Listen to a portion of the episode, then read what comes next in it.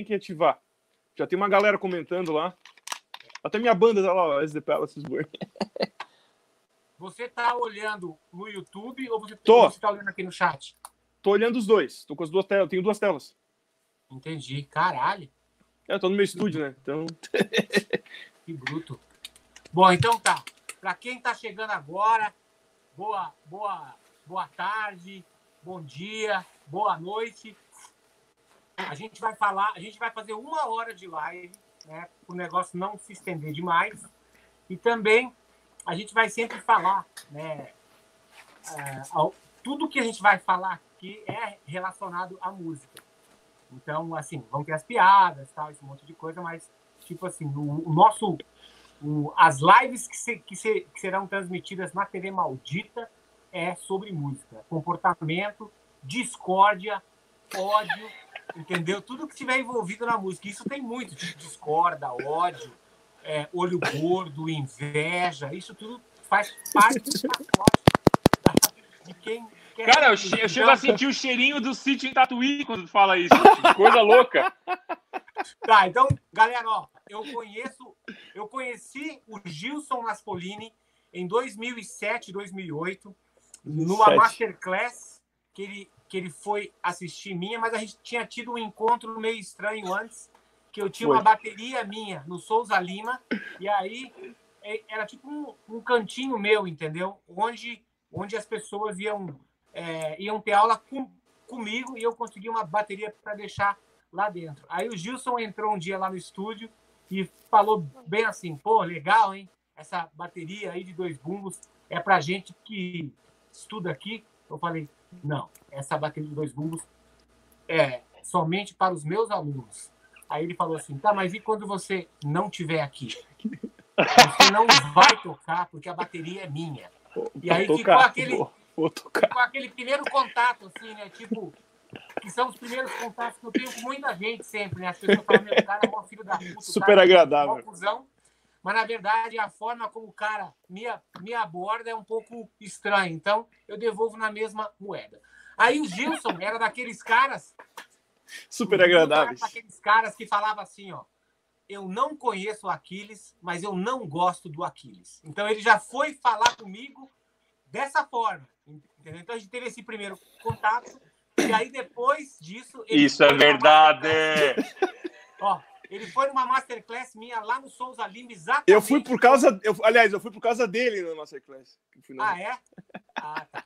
Vocês me contam por quê. Aí eu só sei que assim, ele foi nessa masterclass com o intuito de tirar a onda de mim. Fala, Deixa eu ver se esse- Deixa eu ver qual é a desse cara aí e tal, desse cara novo dois bumbos lá. Vamos Deixa eu ver se ele afina a bateria na quarta, na quinta e no sábado. Isso aí a gente vai chegar nisso. Cara, eu sei que foi uma masterclass que foi, foi meio cara, né? Então tinha bas- bastante gente lá. É assim, bastante gente para uma masterclass. Acho que umas 50 pessoas, talvez um pouco menos. Aí eu falei bastante sobre técnica, pad e tal, mostrei os exercícios. Aí eu falei assim: agora eu vou tocar música e vocês podem, vocês não precisam ficar sentados. Vocês podem vir atrás da bateria, entrar embaixo do surdo para olhar o meu bumbo bem de perto, tal, não sei o quê.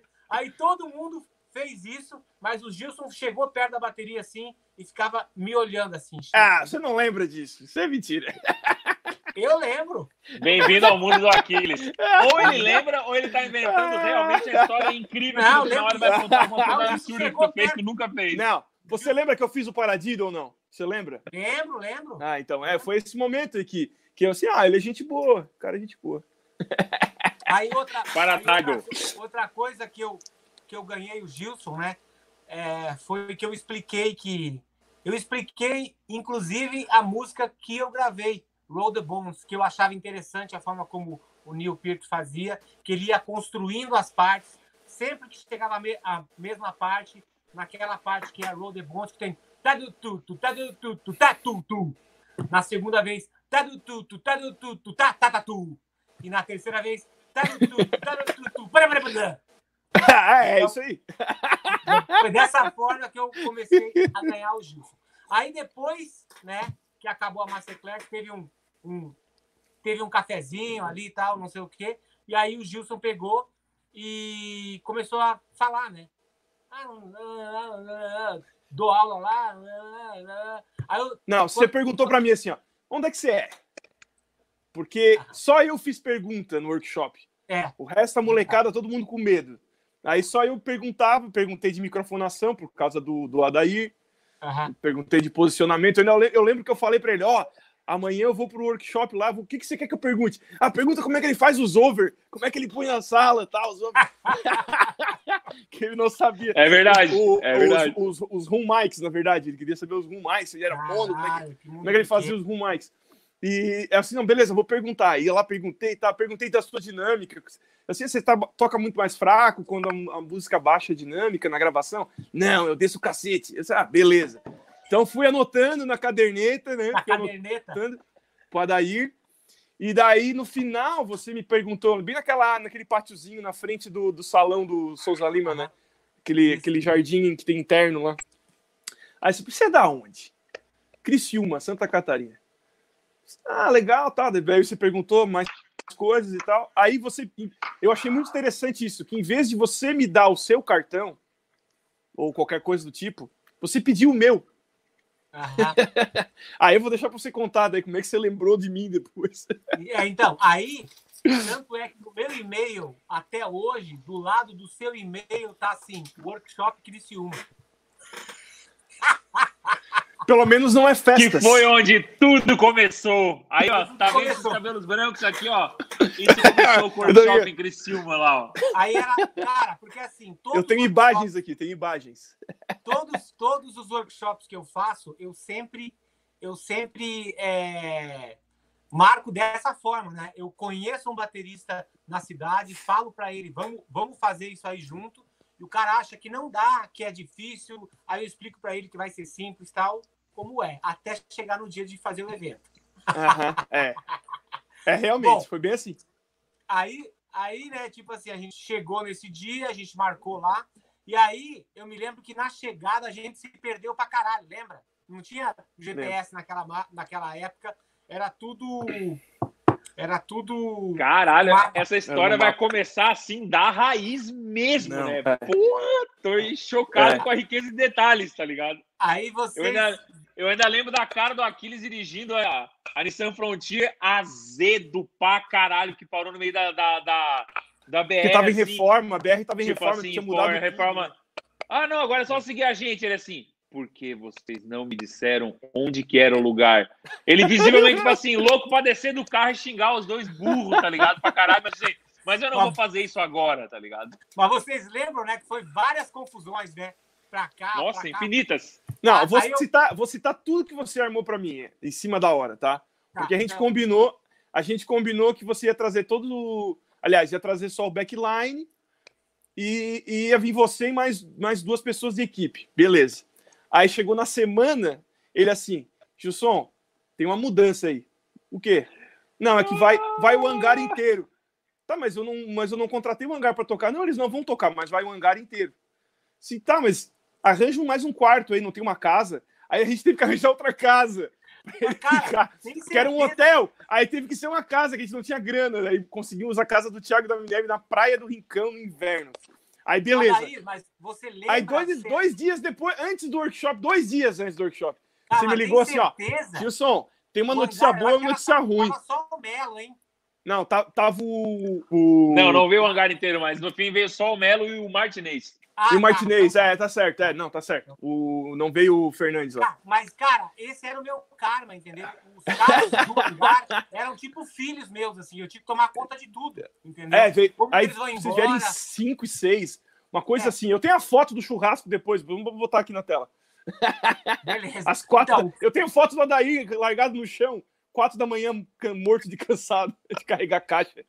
Cara, o que acontece? Cara, que dia pra ser esquecido. Tá, Nossa. mas deixa eu contar, deixa eu contar como é que você conheceu o Adair de verdade. Porque daí, dois dias antes do workshop, você é assim pra mim. Gilson, tem a notícia boa e notícia ruim. A notícia boa é que você não vai precisar alugar o PA. Você, mas como? Eu vou levar o PA. Aí você me paga mais 300 reais e eu levo o PA. Mas como? Disse, não, você não ia pagar o PA? Então agora eu tô levando o PA. Aí eu pensei bem rápido, né? Quanto é que você cobra para gravar uma música na bateria? Ah, é X. Tá, então você vai fazer por Y. Você lembra Como assim? Não, Como fala. assim? O meu amigo que tá organizando o workshop, ele tem um estúdio de gravação e ele quer gravar uma música sua. Aí você vai fazer por Y em vez de fazer por X. Tá bom, fechado. Eu desliguei, liguei pra Daí. Adair, o Aquiles vai gravar uma música tua, cara. Aí tocou a música do Ayrton Senna, assim. Tá, tá, tá, tá, tá, tá. Ele nem Mal sabia. sabia eu, Eu que fechei a música e ele não sabia. Você lembra dos valores? Posso falar? Eu acho que eu acho que cobrava. Eu vou chutar, mas eu acho que você cobrava 800 por- pela faixa, uma coisa assim. Mais ou menos isso. Acho que era por aí. E eu não Mas eu lembro quanto é que. Eu não lembro quem, quanto é que foi fez- pra pagar, porque quem pagou foi o Adair. A gente fechou por 600. É? Tá. Acho que foi, foi 600 reais, É. eu acho. Foi isso. Tá, aí rolou o Psycho Storm. É, Tá, viu? Eu quero que vocês falem para, tipo assim, o Gilson tinha uma imagem minha que ele mudou lá naquele workshop. E aí é, é que é aquilo que eu sempre falo, né? Quando eu sou amigo da pessoa, o nosso relacionamento é um. Quando a gente trabalha com a pessoa, o relacionamento muda porque você vai pro backstage, você passa da linha de frente do palco e vai pro backstage e você vê tudo. Como que foi do momento daquela chegada que eu cheguei puto, que era tipo era mais mais do que meia-noite já, né? Era tarde. Era. É, isso foi outra coisa que eu aprendi. Quando você diz que vai chegar às 10, é meia-noite. Quando é de meia-noite, é duas. E assim Também, sucessivamente. cara, ó, aquela rodovia que ligava Porto Alegre até Floripa, ela ficou duplicada dois anos atrás só, meu. Ficou tipo em Ah, obra durante 10 anos. Cara. Sim, sim. Entendeu? Que Sempre- 10? Sempre mudava. 50 anos, eu acho, tá ligado? Desde os anos 80. Tá, viu? Gilson, você dá uma olhada nas perguntas também, se a galera tá Eu participando. tô Cara, de olho tem- aqui, o pessoal só tá xingando comentário. e dizendo que chegou. Faz, faz o seguinte: quem quiser perguntar aí, bota superchat que fica mais fácil pra gente achar. E o, o Aquiles fica mais rico. Aí tá tudo certo. Galera, é, ga- galera, pô, você tem que entender, entendeu? Tipo aquele, aquele comentário que o Coringa fez no filme do Batman. Se você faz uma coisa bem feita, nunca faça isso de graça.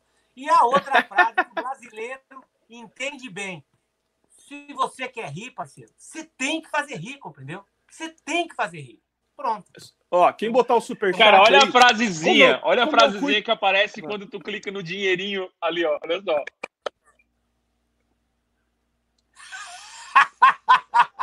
mostra que você apoia ele. Mostre que você apoia o Aquiles Priester. É Tadinho. aí. Ó, Mostre que você Já que, eu, já que eu sempre cuidei desse canal aqui, né? Quando eu cheguei só era mato. Se vocês quiserem, se vocês quiserem doar dinheiro aí pro, pro Aquiles, aliás, se vocês quiserem que a mensagem de vocês fique na tela aqui com a pergunta, né? Manda a perguntinha junto com o dinheirinho, passa o cartãozinho, e daí o Aquiles bota na tela aí, né, Aquiles? É isso aí? Isso. Aí você me ensina como é que faz isso. Tá, eu te ensino depois na sequência. Google. Ô, vou, vou, deixa eu mostrar uma foto de- do, do churrasco, do nosso primeiro churrasco.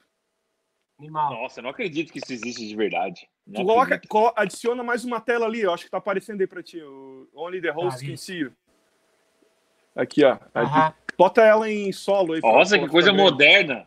Nossa. Ó, lá essa, na praia, essa né? é a galera que tava, Caralho. que tava aquele dia aqui. Nando Mela, Caralho. Martinez, o Adair lá no fundo, o, o Bussano, né? Que era o teu, teu técnico de batera. Buscando Olha lá, o Nepper hold, doou dois É. reais. Dois reais. e o Salamão ali. Dá pra você solar essa tela aí, se você quiser que ela apareça em destaque dá pra mudar as telas embaixo, Aquiles. Tem uns botãozinhos Aqui? ali. Vai, vai trocando, Qual? vai, vai trocando aí que vai ficar uma maior a, a- Olha isso, olha essa foto, cara. Não, mas aí tá bom, tá legal, né? Dá pra ver. Vai testando aí. Ó, o Nepper ganhou. O Nepper mandou um superchat aí pra ti, ô Aquiles. Tá, então manda ver. Nereu? Dízimo, dízimo pro maldito. manda bala. Dois pilinha, é isso aí. Só pra Tá, começar. se vocês quiserem, fala, fala pro cara fazer a. Mas manda uma pergunta junto com o dinheiro, né? Que, que adianta só falar É. besteira, pô. Tá, vai lá então. Tá, Então segue, segue com essa. Com isso. tá, vou, botar a foto ali, ó. Vamos ver outra foto aqui, tá? Aqui é o Adair depois de, de carregar todos os equipamentos. Olha o horário. 4h58 da manhã. Ah, peraí. Não, manda outra vez. Tá aí, tá aí. Ó, vai ser o Adair 4h58 da manhã. Cara, essa eu foto é real. disso. É real essa foto, isso aí não é cena, não, é real. Ele tava dormindo no Eu lembro chão. quando acabou, foi o seguinte que Tava acabou. deitado no chão, tipo um cachorro, como ele é. Ele não sabia que ele ia passar lembro- por coisas muito piores do que isso. Então, eu nem sabia que o pior. Nessa época eu não imaginava que o pior estava por vir, tá ligado? É. Mas eu lembro que eu tava tão desesperado pra deitar em qualquer lugar que as pernas já não respondiam mais, assim, cara. Era um Ó, horror, nessa assim, o época, fim do mundo. nessa época ele ainda amava essa banda, ele ainda amava, olha ali. Olha ali, cara, o trailer, meu Deus. Nessa época o Adair ainda amava. Nessa época eu não via a imagem do hangar, assim, e queria sair correndo, tá ligado? É, esse sou eu no mesmo. no- quer ver? Não, peraí. Esse sou eu me pagando de gatinho com, a- com o carro daqui, quer dizer. Na casa do gordinho lá no Rincão, né? Na época da Frontier ainda. Isso, é. Esse aqui. Meu Deus, esse carro. Esse carro aí era pra. Esse carro era meu, mas quem usava mais era o hangar. Essa foto aqui foi depois do primeiro workshop que, que eu trouxe você pra cá. Depois do. Depois do primeiro. Deixa eu ver o que mais aqui. Tem umas, tem, umas, tem umas legais aqui, ó, que é da época da gravação do Psycho Storm. Até vocês publicaram esses tempos aí, né? 3 de maio, Aham. né? Um, dois meses depois. Ó, fez ontem. Fez ontem aniversário essa foto. 3 Ah, de não, maio. tá de brincadeira. 3 de maio. Ah, Às não, 18 é sério isso? Às 18h30, que é o horário de vocês agora aí, né? Às Ah, 18h30. 18 galera! Caralho. Foda. Isso aí é o, Ada, é, o Ada, é o Aquiles anotando o que, que ele ia fazer na bateria do Psycho Storm, da primeira música gravada com o Adair Dalfenbach. Meu Olha só. estúdio Eu tenho, nessa eu tenho tudo, hein, cara. Teu estúdio nessa época era assim, ó. Coisa mais linda. Minha Nossa Senhora. Só de olhar isso aí já me dá calafrios, cara. Eu me, eu me lembrava assim, meu, que estúdio feio. Aí, olha que você estúdio tocando. feio. O, o Aquiles ele não tinha bateria, a gente tinha que emprestar pra ele nessa época. Ah, é verdade, isso aí. A gente emprestava bateria. do Gilson. O bumbo do, Cara, o bumbo Posso- com meus posso tons. te confessar, quando assim, a gente fechou o esquema para ir tocar, para ir gravar, tal, tudo. Aí eu conheci vocês dois. A imagem que eu lembro de vocês dois era tipo, era tipo o Beavis e o Butthead. Porque o Melo chegou para mim e falou bem assim, né? O Melo, naquela época, ele, ele era o meu merchandiser. As pessoas Ah, é verdade, eu para tocar baixo. Não, ele cuidava do merchandising e eu, e eu deixava ele tocar três músicas no meu workshop. Só. E aí, que era a segunda parte. Coitado do workshop. Melo. É. Aí, é, eu me lembro que ele falou assim: Ô Aquiles, os caras querem. Eles, querem, eles pediram se dá para eles pegarem uma camiseta. Eu falei: ah, vai tomar no cu, né? Fala para eles comprarem, porra. Todo Pau mundo compra. Aí falou, Bom, assim, cara. Pau no cu, hein? Cara, como assim? Pensa bem, se, se, se a gente for dar duas camisetas por, por workshop, se você faz 100 workshops por ano, entendeu? Você já vai dar 200 camisetas por ano. Já- 200 já faz camisetas essa conta 5 antes. Mil, vezes, vezes, vezes 50 reais, olha a merda que dá. 10 pau, entendeu? Então, aí eu falei pra É ele, isso aí. ah, Que ele, cara, maravilha. Agora O- fala qual foi a camisa. Olha, olha, olha a cara dele. Não, aí. olha a cara dele que ele me deu a camiseta, olha a cara dele. Essa é a cara dele quando, Mas aí ele, eu falei, quando ele dá a camiseta, mesmo- essa é a cara. Ele quer chorar, tá vendo? aí, aí o meu essa- ele, ele apontou não pra mim, pra camiseta. Ele tá assim, ó. Filha da puta. Filha da puta, ganhou a Aí, ó, camiseta. aí, viu só, deixa, eu, deixa eu falar, ó. Aí eu peguei e falei, tá, Melo. Aí o Melo falou, pô, meu, os caras, né, arrumaram lá o, o lugar pra gente ficar, vai ter o churrasco depois. Aí eu falei, ah, então dá. Dá duas camisetas dos tamanhos que menos vende. Aí ele falou, Ah, é mesmo? Falei, então tá. GGG. Meu, imagine, eu via, eu comecei o workshop tocando, tava os dois do lado, desmontando equipamento, o Adair enrolado em cabo, o Gilson se batendo. Eu olhava para aqueles dois sacos, saco de, de 60 quilos dentro. Os caras eram magros com uma camiseta GG. essa era a imagem que eu, que eu tinha. Agora- agora parecia eu sou dois GG. balão, assim, ó, tá ligado? Agora- dois dois eu- bonecos de Olinda, tá ligado? Agora pode me dar a camiseta que agora serve. Agora eu sou GG. Beleza. Vou te levar, viu? Agora, graças a Deus, não me serve mais agora. Ó, Agora, pelo tempo que o Adair Davi- era feliz em Criciúma, ó, quando ele era feliz. Que ele não tinha que Nossa, trabalhar. mas- Nossa, era feliz e jovem. Caralho. Ele era feliz e cabelos. jovem. É. Incrível. Muitos cabelos. Muitos Aqui, ó, cabelos. vou matar a saudade da mamãe, ó, Adair. Nossa, que legal, cara. Nossa, tua mãe era muito gentil. Mamãe né? Ana. Você nem parece filho dela. Porra. aqui na Carga cozinha. pesada!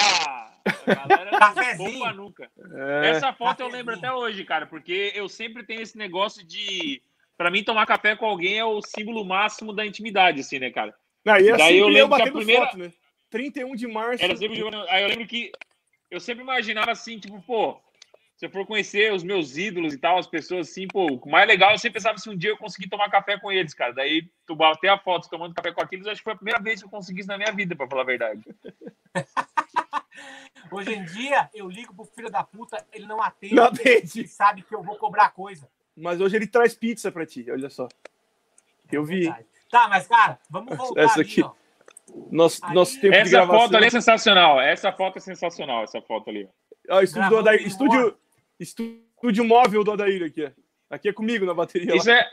Eu sempre, o meu estúdio sempre foi móvel, tá ligado? Eu não, teria, eu não jamais teria um estúdio se não fosse móvel. Eu tô pronto pra gravar em qualquer lugar do mundo, do planeta.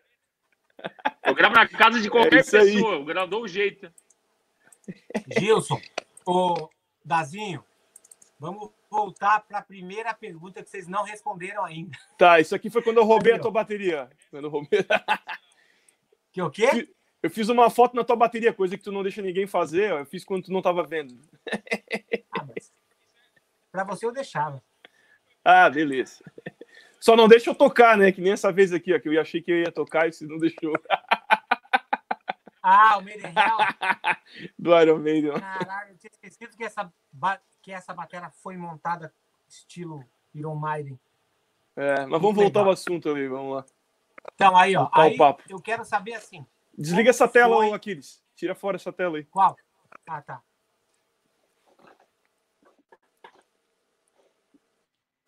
Então, eu quero. Vou voltar pra cá, né? Ó, o Joshua, aí, ele doou voltamos. 4 dólares, rapaz. Não. Ele, comprou, ele É. doou 20, 20 reais. Coloca ele na tela aí, Muito obrigado. Coloca ele na tela, clica na mensagem dele aí. Qual? Esse aqui? É, clica no Aí. Joshua aí. aí ó. Ah, esse cara é o cara que falou que ia, que ia fazer o meu workshop lá em Miami e até agora não, não aconteceu nada. Ele falou que ele fez um workshop do Eloy. lá. Agora, depois de Vai, ver esse vídeo, ele não vai fazer mesmo. Não vai fazer mesmo. Nossa, muito obrigado. Galera, Ai, Pode mandar. Galera pode mandar. Ó, mais- pode fazer que é legal pra caralho. Eu assino embaixo.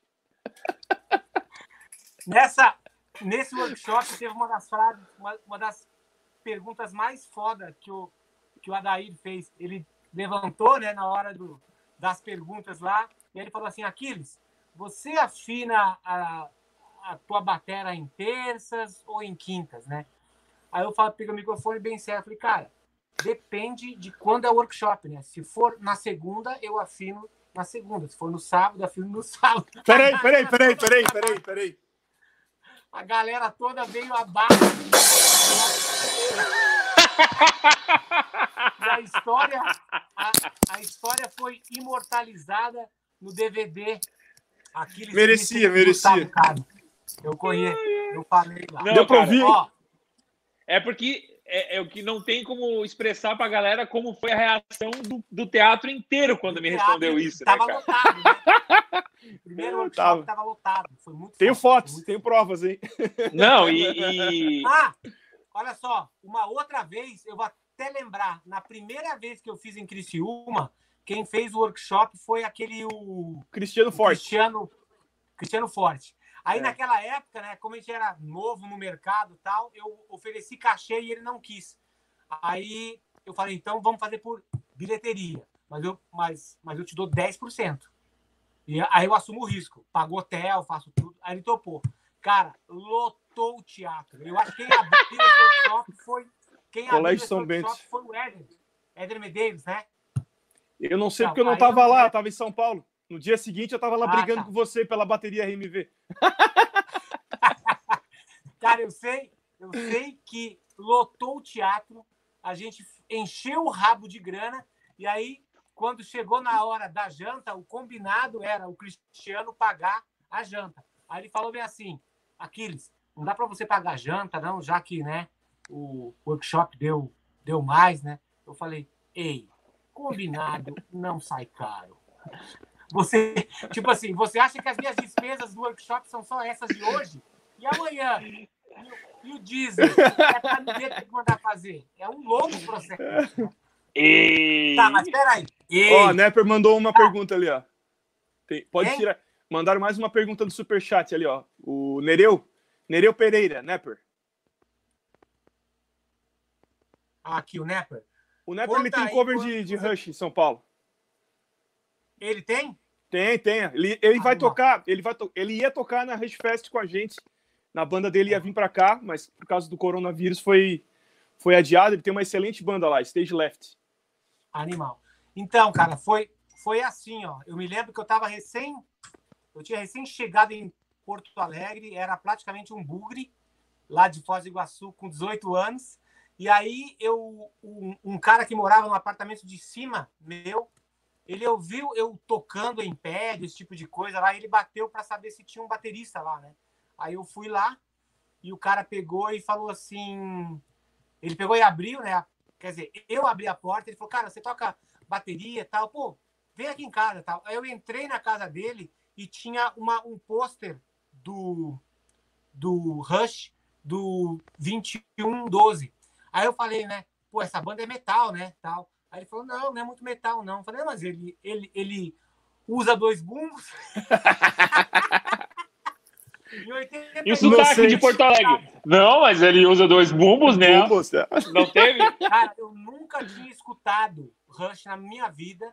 Naquela época eu, tava, eu tinha recém começado a escutar Iron Maiden. Então eu estava muito focado nisso. E aí ele me mostrou o Rush e falei, caralho, tal. E aí eu me lembro que ele me emprestou uma fita cassete que tinha o tinha o Hold Your Fire e tinha o, o Show of Hands. Não, não, o Show of Hands não. Qual que foi aquele que eles lançaram? É, stage, stage Left, né? Stage Left, Exit Stage Left. Que é da, Exatamente. da esse- turnê do Moving esse- Pictures ali. exatamente. Cara, aí eu comecei a ouvir Rush e aí mudou minha vida. Pô, desculpa interromper, mas alguém Isso eu não sabia. Ô, Nepper, manda uma cesta básica pra mim. Porra, galera. Daqui a pouco A tô vendendo galera maré é aí. foda, velho. Daqui a pouco tô vendendo Galera da maré aí, cara. Maldita é foda, cara. Ali, ó, histórias de cagação de sangue. A galera é muito foda. O pessoal é muito bom. Puta que pariu. A, a galera não perdoa. Na, na TV maldita, bicho, não importa. Tipo assim, eu já não. Eu, tipo assim, quando eu posto alguma coisa um pouco mais séria e o cara me zoa, eu nem consigo bloquear mais, porque não seria justo, entendeu? Tipo assim, É, tempo, é. Né? Tá, mas não Tá, para a mas, história, ó. não para a história. Vamos aí. Vamos aí, tira, tira a mensagem da tela agora. Tá, eu quero Tem que, que vocês ensinar tudo. falem, cara. Eu quero que vocês falem como que foi a- aquele primeiro, a primeira imagem, assim, quando vocês me conheceram, quando eu cheguei em Criciúma e já deu aquele, aquele mini estresse. Qual foi a imagem que vocês tiveram? Aposto que o Gilson falou assim, ó, viu aí, ó, eu sabia que o cara era filho da puta. Não, não. Não, Não, cara, cara, na real. eu não lembro dessa mim, sensação pra- assim. Eu lembro, eu lembro da sensação, porque assim, pra mim, não, não sei se todo mundo sabe, o Gilson sabe, tá ligado? Naquela época, é- é- esse lance da lei da atração deve ser realmente uma coisa muito real. Naquela época, eu usava a, a gravação do Temple of Shadows pra referência, como referência para absolutamente tudo que eu fazia, tá ligado? E a sensação que eu tinha, a sensação que eu tinha, que eu tenho vendo, olhando pra minha vida pra trás, assim, o que aconteceu, foi que é como se aquilo fosse tipo um catalisador, assim, cara. Eu toquei tanto aquela música que um dia apareceu o baterista lá, tá ligado? E daí pra mim. Sério? E daí pra mim, cara, eu lembro exatamente o que, que era. Era para mim era tipo um era um semideus assim, cara, porque era uma referência De, e eu lembro, é porque isso, quem é, teve, como foi eu, tipo, sei lá, que curtia metal com 20 anos lá em 2002, 2003, o Aquiles era, tipo, a entidade baterística mais importante do Brasil. Todo mundo queria ser o Aquiles. Todos os bateristas do Brasil queriam ser o Aquiles. Todos, todos, todos, tá ligado? Então, ter o Aquiles naquela época, eu lembro que era como se tivesse, tipo assim, um, tipo, a energia baterística do Brasil está aqui na minha frente, tá ligado? Eu lembro disso, tá ligado? Eu lembro dessa sensação, assim, que eu não conseguia. Toda vez que eu ia falar com ele, era tipo, ai meu Deus do céu, o que, que ele vai responder, tá ligado? Tipo assim, era tipo isso. Para mim, o que eu lembro é, foi mais o impacto que aquele primeiro evento, e, e a gente se encontrou várias vezes em um curto período de tempo, né? Porque tu estava circulando direto aqui no Sul. E daí eu lembro que logo já veio gravar, e depois a gente já marcou outro evento, e, e foi, foi bem intenso, assim. E eu lembro que, como eu e o Adair, a gente mudou a nossa forma de trabalhar e de tratar as pessoas também. A gente começou a xingar todo mundo. Puta, era peraí, tudo, velho. era seu burro! Era o tempo todo, era Deixa eu- da puta! Eu lembro que logo após o workshop do Aquiles, eu e o Gilson, a gente ficou bem impressionado com a forma como o Aquiles fazia as coisas, tipo assim, de querer é, ter, o, ter aquele foco de fazer o negócio, seja o evento, a gravação acontecer, assim. E daí eu lembro que eu e o Gilson, no- nos dias seguintes ao workshop, assim, é, eu ficava sempre... Olha, o Gustavo Macapá, um grande Ele- abraço. Ele, ele ficou contente agora. Ó, Gustavo Macapá é o cara das camisetas da Zinho. O quê? Do, qual camiseta? Do... Daquela que você estava usando esses dias. Não, que lá é o Emanuel Franca, porra. Ah, é verdade, é isso aí. Então, Continuando, ai, prossiga. Continuando. vai. Aí eu lembro que nos dias seguintes, eu e o Justo, a gente tinha um projeto pra fazer, que eu acho que foi quando a gente gravou aquelas músicas pra fazer um Paul Diano, ou se não era aquilo, era uma outra banda que a gente tava Sim, é, fazendo. a gente quis fazer Cara, fotos, a gente baixou quis- assim a ser, tipo, não, agora é esse o mindset. O cara deu certo porque o cara É. faz as coisas, ele quer fazer as coisas acontecer.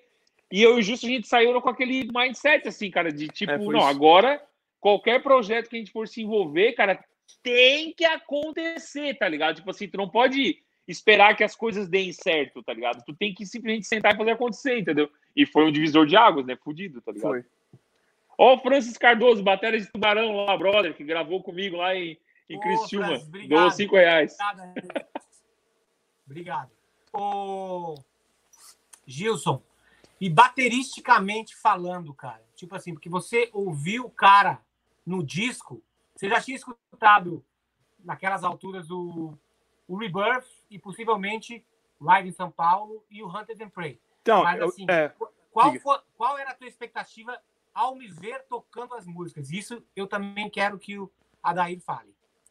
Então, para mim, o... o que me impressionava de tipo, como baterista foi quando eu era um pouco mais novo.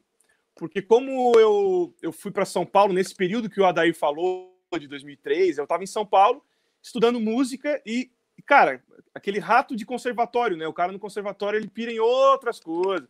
Vai ouvir música brasileira, vai ouvir jazz. Eu tinha desencanado do metal.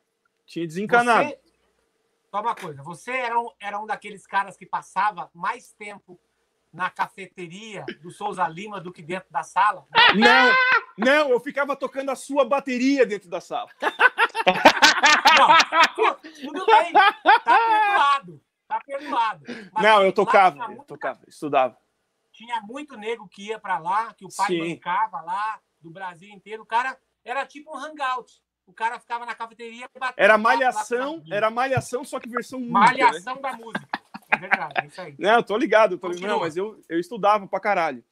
E, e daí, nessa época, eu me des- desliguei, assim, do heavy metal. Então, eu acompanhei, inclusive, eu tenho fotos e tudo do, da primeira vez que eu te vi tocando, que foi em Balneário Camboriú, em 2005, não, 2, acho que foi 2002. 2002. E daí, Primeira depois disso. Aí depois acompanhei o lançamento do, do disco. Eu lembro, eu lembro, o que eu lembro do disco é que o pessoal falava que estava mal mixado. É o que eu lembro. Do ao vivo. O pessoal reclamando do som do ao vivo. Mas eu não, não, não acompanhei, assim. E Ó, depois me desliguei. como são as coisas, né? Que eu, eu falei pra banda, falei pro Dennis Ward, ei, a porra do over tá invertido. Arruma isso, caralho. Arruma. A porra do over tá invertido até hoje. E... Filha da puta. E daí, cara, eu, eu lembro, eu lembro de eu pegar esse disco aqui, ó. Quando depois eu já tava nos Estados Unidos, eu lembro de eu pegar na loja e lá tinha inclusive uma versão que vinha o. Eu agora não vou DVD me recordar, junto. mas vinha o DVD junto, vinha, vinha um pack que vinha tudo, cara. Só que eu fui ouvir e eu tava tão nessa vibe jazz e tal, tinha me desligado, que eu ouvi assim.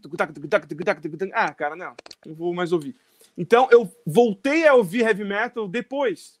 Aí quando eu voltei para o Brasil, que daí eu voltei para Criciúma, que daí o Adair me começou a colocar um monte de trabalho escabroso para mim de gravar pedal duplo e bababá, e me fudi tendo que estudar de novo metal, porque eu tinha perdido a pegada. Aí, aí voltei a gostar de novo. E daí eu já não sei mais porra nenhuma de jazz, música brasileira, que se foda agora. Eu escuto metal de novo. Tá, eu tenho a minha banda de. Deixa eu fazer meu jabá. Né? Agora eu tenho a minha banda de metal, que a gente lançou esse disco ano passado, The Palaces Burn. Tchim, tchim! Compre! É, astheparacesburn.net. Vamos lá. Depois vão lá ouvir. Tá, viu? Mas aí, ó, me fala aí. Me fala aí. A impressão tocando? A. É, a tua impressão, a tua e o Adair, quando vocês viram é, da perspectiva do workshop. Vocês estavam no palco, né? Sim. Atrás da bateria. Quando você vai no show, você ouve o PA. Aí é uma outra é. coisa. Não, para mim já tinha, já tinha sido um impacto, tanto que, que a gente interagiu né, lá no Masterclass. Para mim, o Masterclass foi a coisa mais foda do mundo, porque você fez uma coisa que você nunca mais fez, que é o Masterclass de 22 horas tocando. Não, acho que tinha mais 6 horas, pelo menos, de Masterclass. Né? Então, é. aquilo ali, ali, aquele momento já, já me mudou o meu conceito sobre, sobre você, assim, da, na postura, como tocava e tal, né? E depois do workshop eu fiquei realmente mais impressionado foi com a postura de trabalho, que daí depois da toda a experiência que eu, que eu absorvi com isso, eu fui aplicando, né? De, de maneira de, de tratar no trabalho, de dar aula, de um show, de, de levar o equipamento, de, de, dar, de valorizar o que eu tinha de equipamento e levar ele para tocar, né? Deixar de ser vagabundo e só tocar com o que tem mesmo, e, sabe? Isso, é passar a pensar de uma forma diferente, mas o, o workshop, o que eu lembro é, cara, uma coisa muito legal que a gente fez naquela época, que daí me impactou, foi que a gente contratou um telão para botar nos seus pés, tinha uma câmera no pé e um telão rodando, assim, que é uma coisa que na época não, não tinha. Não era um recurso fácil de ter. E impressionava é. mesmo. Cara, ó, é, eu lembro, o que eu vou falar agora já tem uma conexão com a outra doação do Francis Cardoso. E Obrigado. daí é, eu lembro que a primeira, o primeiro choque que eu tive, eu acho, cara, que antes do workshop, se eu não me engano, Aquiles, eu, eu acho que foi esse momento. Antes do workshop, Aquiles chegou aí na minha casa e tava a bateria montada lá. Eu acho que eu já tinha Mapex vermelho. O Gilson, olha só, gente, eu vou perguntar pro Gilson a minha vida, porque o Gilson sabe melhor da minha vida do que eu tá. mesmo, entendeu? Deixa eu achar. Então, aqui. tu lembra disso? Mas enfim, Deixa eu, lembro que aqui. a primeira, o primeiro, não, não, não, o workshop, o workshop, no workshop eu lembro da pressão da bateria, tá ligado? Foi a primeira coisa do, do, do Aquiles tocando, assim. Eu lembro do Adair dizer que foi a primeira vez que ele baixou os overs na gravação. Então, daí foi assim, teve o workshop que deu para sentir a pressão da bateria na hora, mas no dia do workshop a gente não tava muito, tipo, curtindo o workshop, né? Tava trabalhando, é. como vocês podem ter visto na foto de mim ao final do dia, não teve muito tempo para se divertir propriamente. Eu, tive, eu até tentei fazer uma pergunta no meio do workshop, mas como vocês podem ver, ela pergunta não foi muito bem aceita. É, então, aí eu, naquele momento eu vi que eu não ia me divertir mesmo, eu desisti da diversão e não prestei atenção em porra nenhuma. Mas aí eu lembro que teve um dia antes ou depois, que daí o Gilson tocava na época. não sei se o Gilson já tocava na, na Hangover, e tinha aquela parte da, da Hangover, que era. Eu lembro. Que, eu era cestina, que o Gilson sofria para tocar, né? E daí o, o, a gente pegou e falou assim: pô, aqueles ó, tem uma levada assim, ó. Daí a, gente, daí a gente sempre se perguntava, cara, como é que um batera tipo de metal especialista tocando essa merda, tá? Como é que vai ser? Aí o Gilson passou pro Aquiles, falou assim: toca aí. Aí a gente, aquele, aquele, aquela tensão, não, ele não, ele não vai sentar e tocar isso, tipo, né, cravado, tá? Não é possível, entendeu? Cara, nem que ele sentou e tocou, parecia um mídio humano, cara. Deu, deu vontade de ir embora. Foi foda, assim, Foi foda eu lembro disso. É assim, ó, é só assistindo no boom, esse tum, tum, palalolum, tum, palalolum, dele sentou, como assim? Tocou de primeira, assim, tipo, eu já ficou assim, nossa, isso é possível de ser Eu fiz essa, essa cara. cara.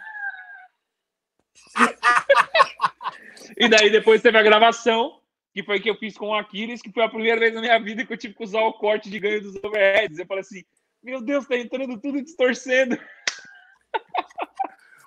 Aquiles, tem o Francis ali que, que doou ali. Não, tá e com uma pergunta ali.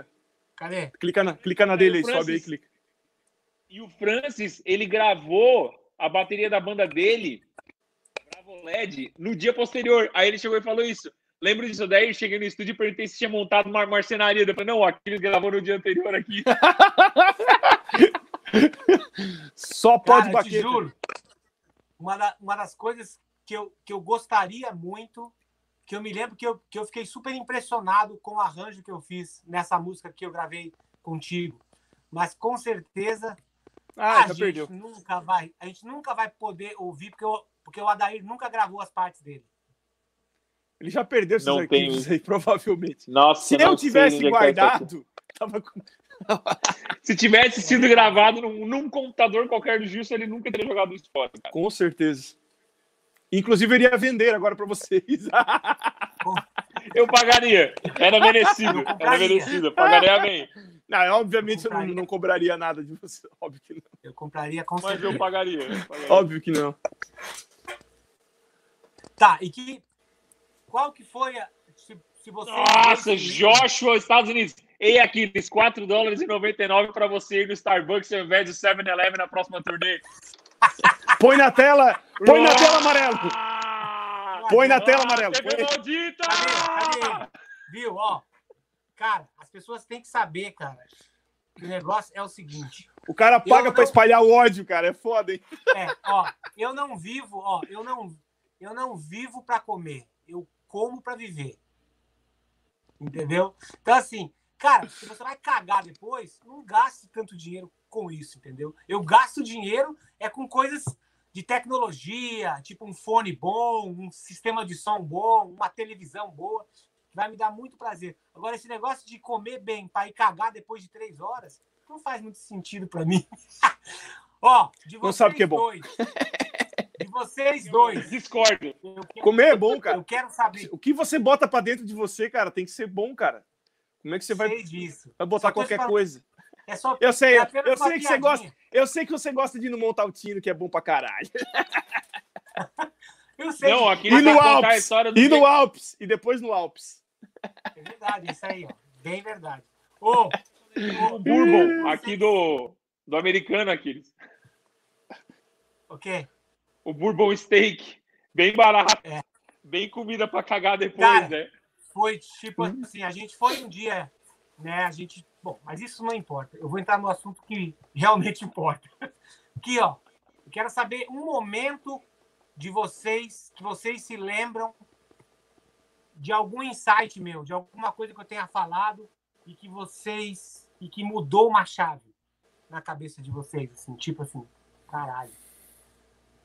Porque se vocês vamos, vamos pegar por esse ponto que o Adair falou, né? Pô, eu era super fã do Angra, tá, não sei o que, de repente tá o Aquiles, que é a referência para ele no instrumento ali dentro. Só que agora a gente não tá mais, não tem uma distância, a gente tá juntos, trabalhando, indo almoçar, voltando, tal. Qual foi uma frase, uma ou uma situação que tenha falado assim, meu, esse cara ele tem um mindset diferente. Eu lembro, bem, duas coisas. Uma foi que a gente já falou, que foi ver a tua forma de trabalhar, que eu e o Gilson, cara, foi instantâneo. A gente viu aquilo e a gente falou assim, caralho, tu viu como é que eu... Porque é engraçado que a gente poderia muito bem ter visto tu ser exigente com as coisas e querer fazer as coisas acontecer. A gente poderia ter dito, ah, não, o cara reclama das coisas, o cara pede as coisas.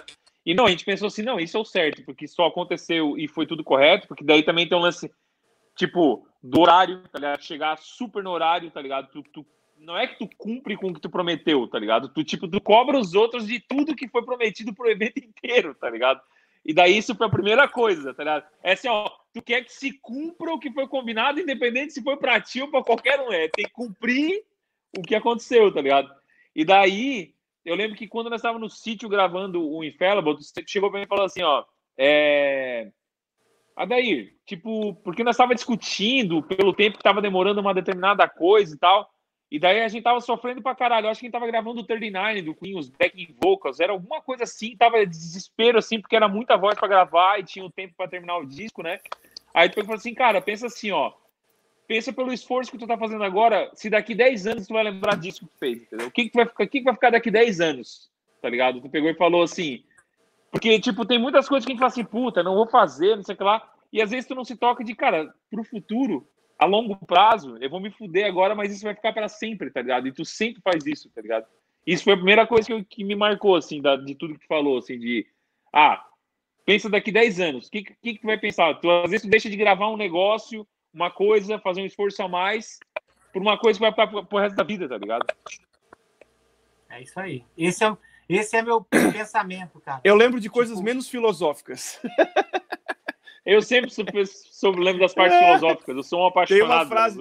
Bom, teve, teve primeiro uma coisa que realmente impactou minha vida, que foi quando eu, quando eu estava começando a abrir a minha. Meu, era escola de música, agora é só estúdio, né? De ensaio e onde eu dou aula, e produção também. E daí eu tava com dúvida do que, que eu botava de nome e tal. E daí o Aquiles falou: Cara, põe Instituto de Música Gilson Naspolini. Ah, cara, mas é botar meu nome assim. Cara, o que importa é você, tem que botar o seu nome, cara. Instituto de Música Gilson Naspolini. E até hoje esse nome que batizou foi o Aquiles. Nossa, e... essa história eu não sabia. É... Como é que vocês fazem uma coisa dessa sem me falar, vocês dois? Vocês não têm direito de fazer isso.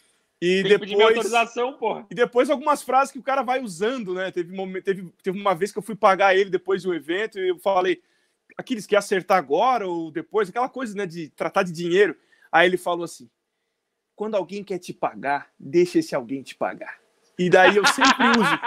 Eu sempre uso. O meu aluno pergunta: acerto agora ou depois? Se alguém quer te pagar, deixe se pagar. Pronto. Tipo assim, você não, você não tá falando, você é. tá rude, né? Tipo, não, é. me dá. Você fala assim, é um pensamento. Aí você. Aí o cara automaticamente fala assim: beleza, então quando alguém quiser me pagar, eu vou receber também. É, exatamente. Assim, Mudou minha vida. trabalha com isso, né, cara? É. Tipo assim, outra, assim, outra é o do comendo a caixa, né? É, pessoa, o aluno chega querendo comer a caixa, então eu já lembro de você na hora. Conta a história pra a galera. técnica do pru-pru. É. A do pru-pru, é. A, a, linguagem baterística tá, tá aí, né? Ou eu lembro do... Ei, Seu fodedor de caixa. Fodedor de caixa. Ei, fodedor de caixa. Cara, eu então... falar o seguinte, né? Ah, eu, é assim, muita gente fala. Eu só vou responder isso daqui, ó. O cara falou se eu arranho alguma algum outro instrumento. Eu realmente Res arranho. Responde no nível daquela da pergunta do, do Odair. eu arranho seu rabo. Aê, então foi só eu que me fudi. Eu sou, eu sou, eu sou especialista, assim. Tinha uma época que eu comprava aquelas revistinhas de cifra para tocar Legião Urbana. Então, eu costumo falar que eu sei tocar C, G, DM. Puta merda. Ó. E assim, e assim que eu componho as linhas de voz, né? As linhas de voz, elas também saem assim. Então, cara, eu costumo falar o seguinte, cara. Todo mundo tem um jeito de fazer as coisas entendeu? E eu tenho o meu jeito, que é o jeito que eu confio somente em mim. Ó, ele, cara, ele gosta tanto dele mesmo que eu vou mostrar um negócio para vocês aqui, peraí. Cara, Nossa, o Gilson é cheio das surpresinhas, ninguém. cara. Que, cara, que pessoa. Assim, se for, se for dentro da música, se for alguma coisa relacionada Cadê? à manutenção, cuidado, tal, qualquer coisa, tipo assim, eu tenho certeza que ninguém nesse mundo Pô, vai fazer como. Deixa eu botar meu fone de novo aqui. Ele gosta, ele gosta tanto dele mesmo que ele foi fazer uma dedicatória para mim. Olha, olha, o que, que ele escreveu.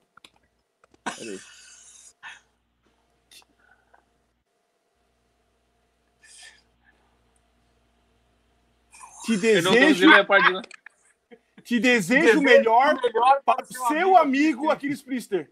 E também para você. Sensacional. Sensacional. Ele é assim, porra, vou ter que te dar outro livro. Assim, não, isso aqui ficou melhor. Ficou melhor assim, cara. Impossível melhor. Né? Aí, ó, ó, o Joshua mandou mais dinheiro para ajudar na manutenção do ônibus. Obrigado, Joshua. Ó, enquanto a gente está fazendo essa live, o meu micro-ônibus lá no Brasil tá dando despesa com estacionamento, com seguro, entendeu? É assim. Tipo assim, mesmo que não esteja. Ó, a live agora as tem coisas- 336 pessoas. Se todas elas doarem 100 dólares por mês pelos próximos seis meses, não pagam ônibus, tá ligado? Não, pá. Aluga, cara. Minha banda quer excursionar. Aluga pra nós. Ah, não. Naquele ônibus ali não dá. Não, aquilo ali é um... ah, cara, aquilo ali é um luxo, é um presente. que a Aquiles vida- Tour. que a- aquilo, aquele micro-ônibus, cara, eu vou falar para vocês. Aquilo ali é um presente que a minha carreira de músico me deu, cara. Era assim, era o máximo que eu poderia desejar e conseguir, entendeu? Então, assim, ó, eu não me importo de pagar, tipo, o que eu tenho que pagar mensal para ele, só para ele ficar guardadinho pro meu uso. Entendeu? E, cara, Ah, eu não quero. Lembrei de outra frase. O metal não paga. Lembrei dessa aí também. Cada vez que eu vou tocar com a minha banda, eu lembro Não. dessa frase. O metal machuca. Machuca, o metal o metal machuca. É. Amanhã, amanhã o Gilson vai estar de volta aqui na live, aqui do hangar. E aí a gente vai falar de um monte de coisas que realmente machucam. Aí as pessoas, as pessoas vão entender por quê, por quê que, por que, que a gente brinca, né? Quando a gente brinca assim, ah, eu sou um burrão mesmo, eu sou burro. Eu gosto, eu amo tocar metal. Eu amo tocar o metal, eu sou um baterista de metal, então eu também sou um burro. Basicamente, essas frases, elas de alguma forma se conectam sempre. Ó, o É Nani Nani entrou aqui, ó. Nani Nani, eu só vou responder pergunta tua se você pagar, vagabundo. Vou pagar, viu? Ajuda aí. Ajuda na manutenção do metal. Faz a festinha do Nani, cartão nani, aí, passa. nani, o homem é enganador. Nani, nani, nani, o homem é enganador. Cara, quando o cara ganha uma música do Aquiles, é porque o cara é mais especial ainda, cara. Quando ele canta pra ti. Davi, Felizmente ó, eu não ganhei apelido, mas enfim. Melhor assim. Ó, mas, cara, eu costumo falar assim, ó. Eu tive contato com muitas pessoas quando eu fiz o workshop, entendeu? Então, sei, sei lá, eu posso citar umas de 10 a 15 pessoas nesses 20 anos que eu faço workshop que tornaram-se brothers, como vocês, assim. Entendeu? Então, não é uma coisa de querer, entendeu? Eu quero ser amigo do cara. Tipo, tem que ter uma sinergia, tem que ter- os pensamentos eles têm que se alinhar, entendeu? Porque se a gente não pensasse da, da mesma forma, a gente, não- a gente não ia ter assunto quando o trabalho Não. acabasse. Entendeu? Então a nossa amizade seria limitada aos negócios, né, cara? Quando, quando, a, gente, quando a gente estivesse trabalhando junto. Já teve vezes que eu indo para Porto Alegre com a equipe, a gente parou em Criciúma só para passar uma noite. Para, tipo, rever a galera, bater papo. A gente, a gente nem fez evento. A gente, né? E aí, no É. outro dia, passava lá, antes de ir embora, passava naquela loja que já tinha apoiado a gente em outros eventos, só para dar um oi, em troca de nada, da amizade. O Aquiles É. já apareceu de surpresa em Cristina também. Eu chego lá, tipo assim, o que você tá fazendo aqui, cara? Eu, tipo, ei, eu vi, tá ligado? Tipo assim, eu tô aqui. Já aconteceu várias né? vezes. Ô, Aquiles, mas eu acho que também é um pouco disso. Eu nunca ouvi é, da tua parte essa ideia. É uma ideia que eu acho. A gente também nunca fez disso um evento, né? Eu imagino que a gente sempre tratou com respeito do tipo, cara, é- ele é, no- é brother, tá vindo aqui, a gente vai fazer um churrasco. A gente não precisa convidar um monte de gente que, que gosta do cara é, para ir lá bater foto, para dizer que a gente é amigo do cara, esse tipo de coisa. Uhum. Eu acredito que a gente sempre trabalhou. A parte de trabalho é, é isso aqui, e quando é lazer é outra coisa, e não precisa, sabe, é, abusar né, da, da imagem do cara e ficar tratando como, como artista e tal. Eu acho que também, talvez, não sei se isso também conta para você, para elevar um grau de, de, tipo, de confiar como amigo, né? Porque vê que o cara Ah. não, não tá querendo tirar lasca nem nada, né? Cara, e tipo assim, o Adair e o Gilson são pessoas assim que eu confio de olho fechado. É, é aquele. São aquel, é aquela uma mão de amigos assim, ó, que você pode até passar senha. Senhas, você sabe que tá seguro. Eu tenho. Deixa eu ver aqui. Eu E- tenho meu livro de senhas aí. Como tocar dois bumbos. Mas era, era real isso, assim, de, do, da passagem do Aquiles. No começo, obviamente, tinha essa, esse lance do, do ídolo pra caralho. Quer dizer, tem até hoje. Só que, tipo assim, era, era uma, existia uma, uma sincronia dos pensamentos, assim, quando a gente sentava para conversar sobre um assunto, né? Existia admiração, assim, pra caralho pelo que tu falava. E a gente sempre. Eu, mas eu não sei, eu acho que o, eu e o Gilson também, cara, a gente sempre comentava muito sobre esse lance de saber se portar quando tu tá com uma pessoa, por exemplo, vocês estão numa viagem, tá ligado? Aí, pô, vocês estão cansados pra caralho às vezes, tá ligado? Aí a gente dá o espaço, às vezes se tu chega, puta, cara, tô pordo de cansado e quero dormir, tá ligado? A gente pega, ah, beleza. Mas se tu tava animado pra, ah, então tá, fazer um churrasco, fazer um churrasco, a gente fez tanto, tá ligado? É. Eu acho que tem esse lance também, assim, de, enfim, de se preocupar de verdade com o cara, tá ligado? É. Então, e uma outra coisa, né? Posso, posso contar uma, uma, uma lembrança suja? Deixa eu só falar. Eu lembro do... aqui, ó, tá, fala... Rocha, obrigado, hein? Vou, cara, desse jeito eu vou até jantar fora, com tanto dinheiro que você tá mandando. cara, eu leio todos os livros que eu compro, eu leio todos. Principalmente esses que estão aqui atrás são livros sobre dois assuntos que eu gosto muito, que são que são serial killers, que eu gosto muito da, da loucura, né? Não da parte da matança, mas a mente de um serial killer é realmente um labirinto que jamais será desvendado. E também gosto muito de biografias. Na época que eu estava escrevendo a minha, eu li muito. Eu li muitos. E, cara, só para vocês terem uma ideia da minha, da, da minha relação com o Adair, principalmente, que está aqui, teve uma vez que ele ia gravar alguma coisa no estúdio dele com o Matheus com Matheus Assato e com outro guitarrista e ele precisava de um microfone 414, que eu tenho quatro, né?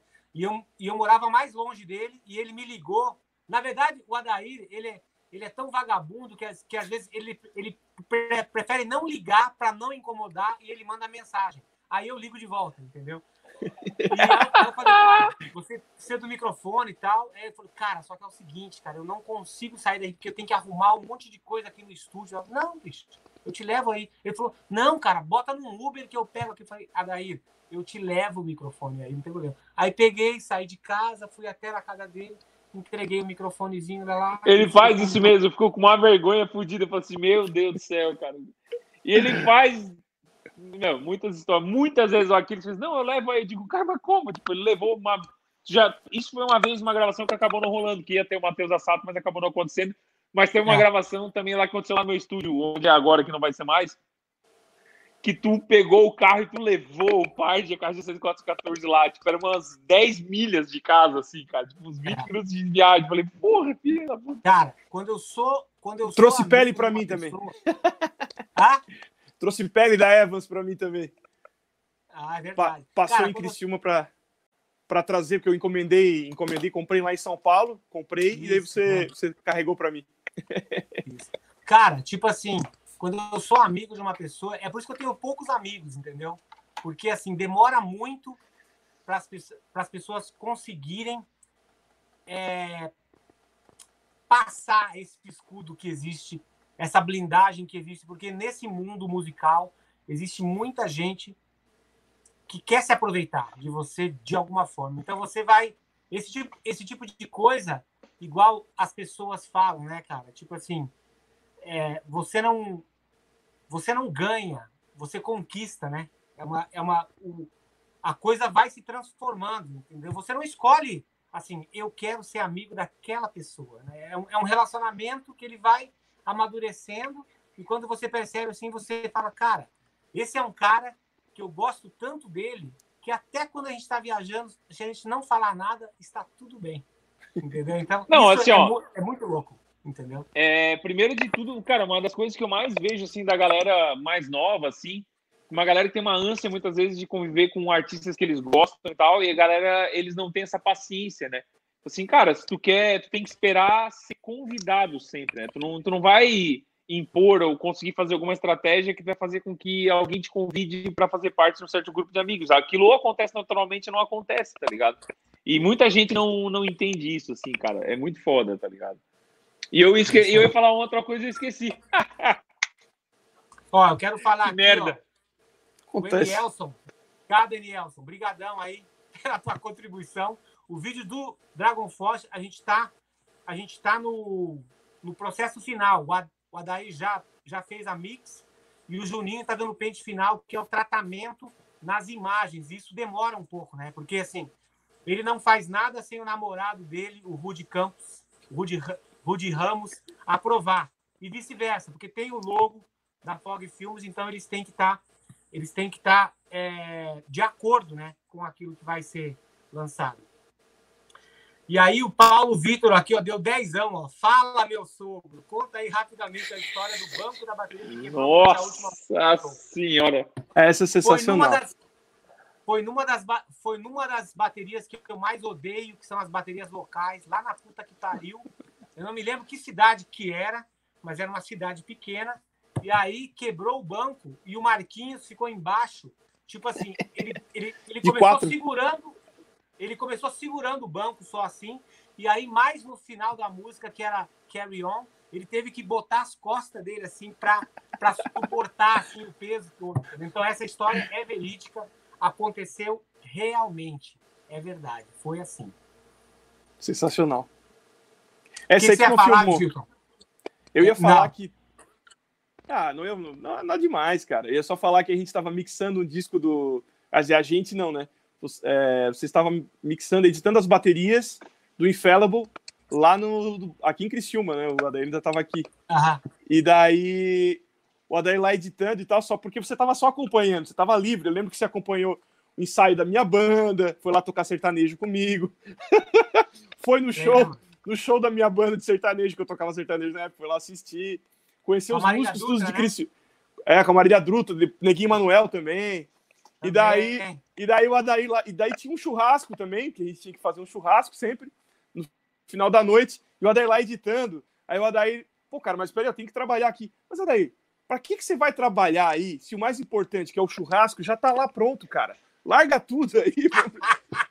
Então tem um momento festinha também, tem um momento festinha. Mas claro, foi de zoeira, né? A gente esperou o Adair até duas da manhã terminar de editar, e daí depois a gente foi pro churrasco. Tá, mas Adair, conta, que, conta então também o outro lado. É sempre assim, né? Quando, quando eu sei que o, o tempo para o trabalho tá curto e a gente tem que vencer, uma das coisas que eu falei nessa última gravação que eu fiz com o Adair, não, nunca existiu uma gravação que a gente não tivesse dado conta, que é importante pra caralho, e principalmente que a gente não tivesse cumprido o, o, o deadline, né? o, o tempo que a gente tinha para deixar aquilo pronto, entendeu? Impressionante, cara. você- Isso.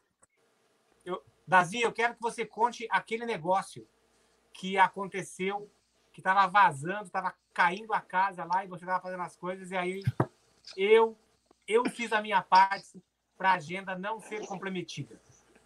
A gente tinha que terminar a edição, gravação. Eu, tava, eu não lembro o que, que era exatamente, mas eu estava gravando no estúdio. E daí, cara, começou a chover. Meu estúdio em Criciúma, primeiro estúdio lá no Ceará, ele tinha um problema seríssimo de goteira e em Criciúma chove muito, tá ligado? Daí, é, tava bem no verão, auge da chuva, começou a chover. Mas, cara, olha que sorte, né? Eu era um dos primeiros trabalhos que eu tava fazendo com Aquiles ainda, aquele período que, tipo, que eu tô querendo mostrar serviço, né? Querendo fazer tudo certo e tal.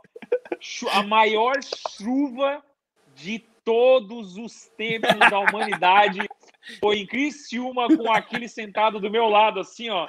Sentado do meu lado, editando bateria, sabe o que era a porra lá, editando guitarra, sei lá, que da puta que pariu. Cara, começou a chover e parecia que tava chovendo dentro do Jeep, porque a água escorria pelas paredes e tal. Aí eu, aí eu peguei para assim, e eu sempre fui muito de trabalhar, de sentar na frente do computador e só levantar quando termina essa porra também, né? Aí eu peguei e teve um momento que eu falei assim, cara, não vai dar, eu vou ter que levantar para fazer alguma coisa, tá ligado? Aí o Aquiles pegou e falou assim, cara, e o Aquiles, enquanto chovia, assim, ó, o Aquiles tava com um. Puta, tinha que ter um papelzinho aqui, assim. Tinha que tá... O Aquiles tava só com um, o caderninho anotando os negócios assim. Ele nem levantava a cabeça, assim, olha. Ele falava assim: segue o barco, tá ligado? Puta, mas O Aquiles tá barco, chovendo. realmente o barco. É, o barco, né? Aí, tipo assim, ou então a frase maravilhosa da vida que é manda bala, né? Aí, tipo assim, ele lá lendo ali o negocinho. Mete bala. Hashtag, hashtag piada interna. É, aí, tipo assim, eu só lendo assim, falei assim, puta, mas cara, tá chovendo pra caralho, sei que lá. Daí, eu, aqui, daí a minha mãe apareceu, tipo assim, filho, tá tudo bem aí e tal. Aí eu, a minha cara, como disse assim, não, não tá, tá ligado? Aí o Aquiles pegou e falou assim, pera aí. Aí o Aquiles e a minha mãe, cara, ficaram, ele levantou, pegou uma porrada de balde, começou a secar tudo. Cara, o mundo, meu estúdio correndo água por tudo, por tudo. E eu trabalhando, editando bateria no meio da tempestade com o Aquiles e a minha mãe limpando o estúdio, cara, só para não ter que parar o trabalho. E daí, pior que foi, e o trabalho seguindo, e o Aquiles e a mãe lá ajudando, sei lá, botando balde nas piores partes e tal. E eu morrendo de vergonha, né? Tipo, sempre querendo agradar. Eu coloquei uma lona uma vez em cima do estúdio, porque daí, não sei se foi depois ou antes, coloquei uma lona em cima do estúdio para que não chovesse dentro e veio o vento e levou a lona e eu me fudi porque choveu igual. Sensacional essa história, bicho. Puta que pariu. Cara, o que me impressionou em vocês dois no começo, agora chegou a minha vez de, de falar. Eu me lembro que vocês é, vocês já trabalhavam juntos, né, gravando, e eu me lembro que eu acho que eu ouvi uma acho que eu vi uma fita cassete de uma banda eu não sei se era o Gilson tocando ou se era uma banda que o Gilson tocava, que você tinha feito. E aí, era, o, era o próprio CD da Marília Dutra que a gente estava fazendo. A gente estava gravando as bateras. Aí tu pegou e falou assim, nossa, eu lembro, mas tu me contou depois, né? Porque na hora que tu ouviu, tu não falou nada. eu, tinha que, eu tinha que conhecer mais o seu trabalho, né? Mas assim, ó, eu peguei e ouvi aquilo, pensei assim, meu, esses dois caras estão aqui no meio do mato, os dois bugre, uns caipira, eles conseguem fazer as coisas. Era então Volta, Gilson, a música da Marília Dutra, aquela da levada de caixa, tá ligado? Será? E eu acho que eu gravei Cara... com, a, com, a, Black Panther ainda, se bobear. Aí eu peguei ouvi assim, falei, cara do céu. Ali, nessas horas que eu percebo, cara, que você, você viajando, entendeu? Você consegue conhecer um monte de gente que tem talento, como vocês dois tinham naquela época. Só que os caras não fazem o que vocês fizeram naquela época para vocês terem o espaço que vocês têm hoje. Eu valorizo pessoas pra caralho, como o Gilson, que é um baterista que nunca tocou numa banda grande e é super conhecido na região onde ele trabalha, respeitado, porque assim, o cara ele, ele, ele tem menos exposição do que um baterista que toca numa banda grande tem. Então, para ele fazer o network dele funcionar é muito mais difícil. E no teu caso, Adair, era exatamente a mesma coisa, assim, tipo, eu percebia que você tinha, cara, você gravava com programa de vídeo, cara, entendeu? E quando eu usava Vegas, eu usava Vegas. Exatamente.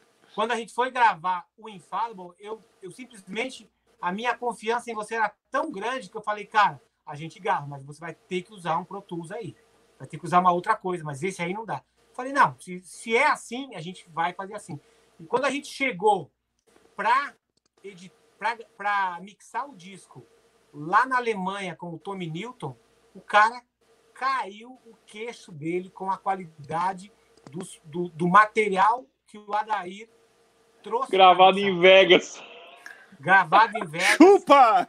Tudo editado perfeitamente, né? Tudo certinho.